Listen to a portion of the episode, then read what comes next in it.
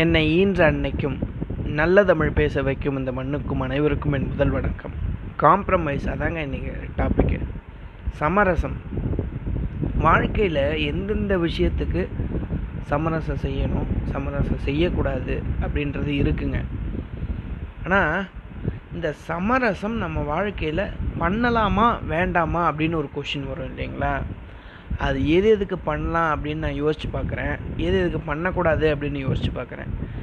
எது எதுக்கு வாழ்க்கையில் காம்ப்ரமைஸ் பண்ணக்கூடாது அப்படின்னு கேட்டிங்கன்னா கெட்ட கெட்ட விஷயங்களுக்கு கெட்ட விஷயங்களுக்கு கண்டிப்பாக காம்ப்ரமைஸ் பண்ணக்கூடாது. ஏன்னு கேட்டிங்கன்னா ஒரு குடிகாரனை கூப்பிட்டு டெய்லியும் குடிக்கிறவன்கிட்ட கூப்பிட்டு கேட்டிங்கன்னா நீ எப்படா இவ்வளோ பெரிய குடிகாரனான? அப்படின்னு கேட்டிங்கன்னா அவன் சொல்லுவான்.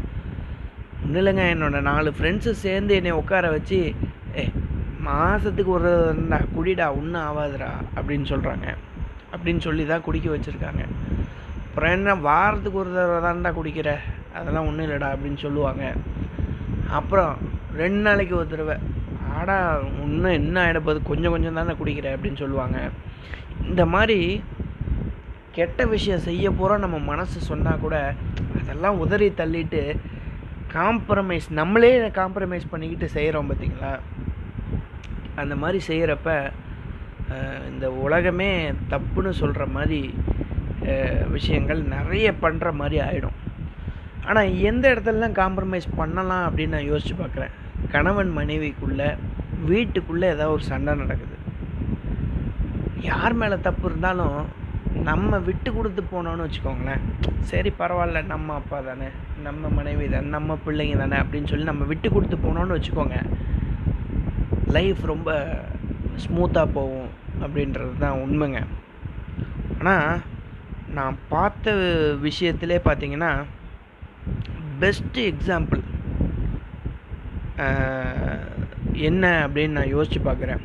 ரெண்டு பேர் சண்டை போட்டுக்கிறாங்க.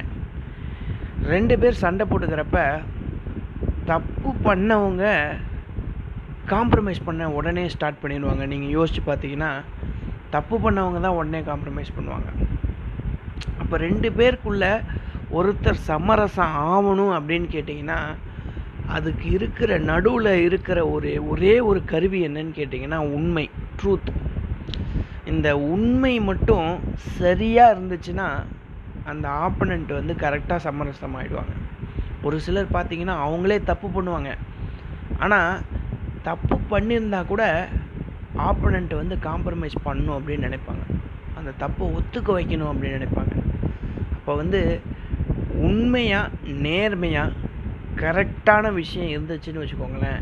தப்பாக கோவப்பட்டிருந்தா கூட அவங்களுக்கு சொல்லி புரிய வச்சு அவங்கள நம்ம காம்ப்ரமைஸ் பண்ண வச்சிடலாம்.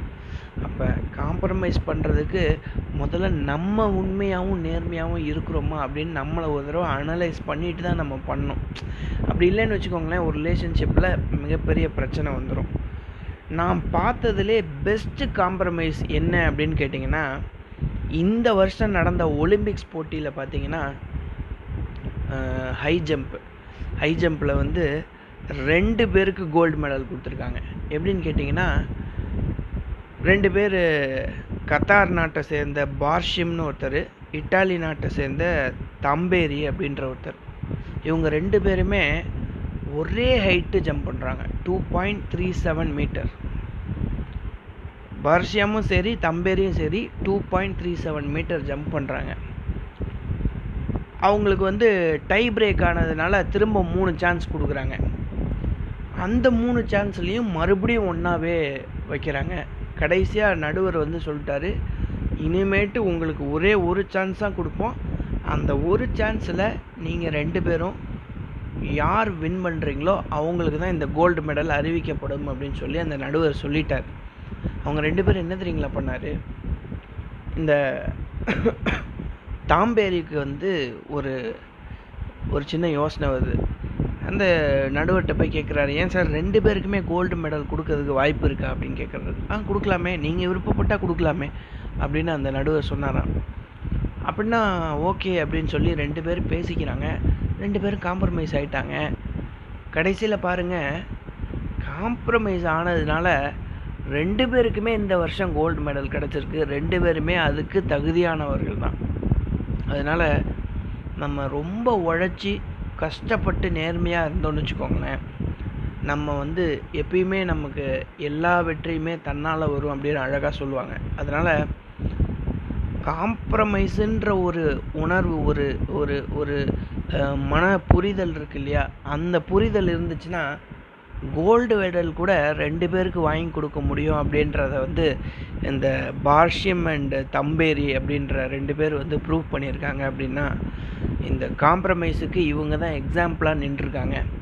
அதனால் நீங்களும் வாழ்க்கையில் உங்கள் அன்பானவங்கக்கிட்ட கூட இருக்கவங்கக்கிட்ட குடும்பத்தில் நண்பர்கள்கிட்ட காம்ப்ரமைஸ் ஆகி பாருங்கள் அந்த உறவு வந்து அழகாக போகும் அப்படின்னு சொல்லி நல்ல வாய்ப்புக்கு நன்றி சொல்லி விடைபெறுகிறேன். நன்றி வணக்கம்.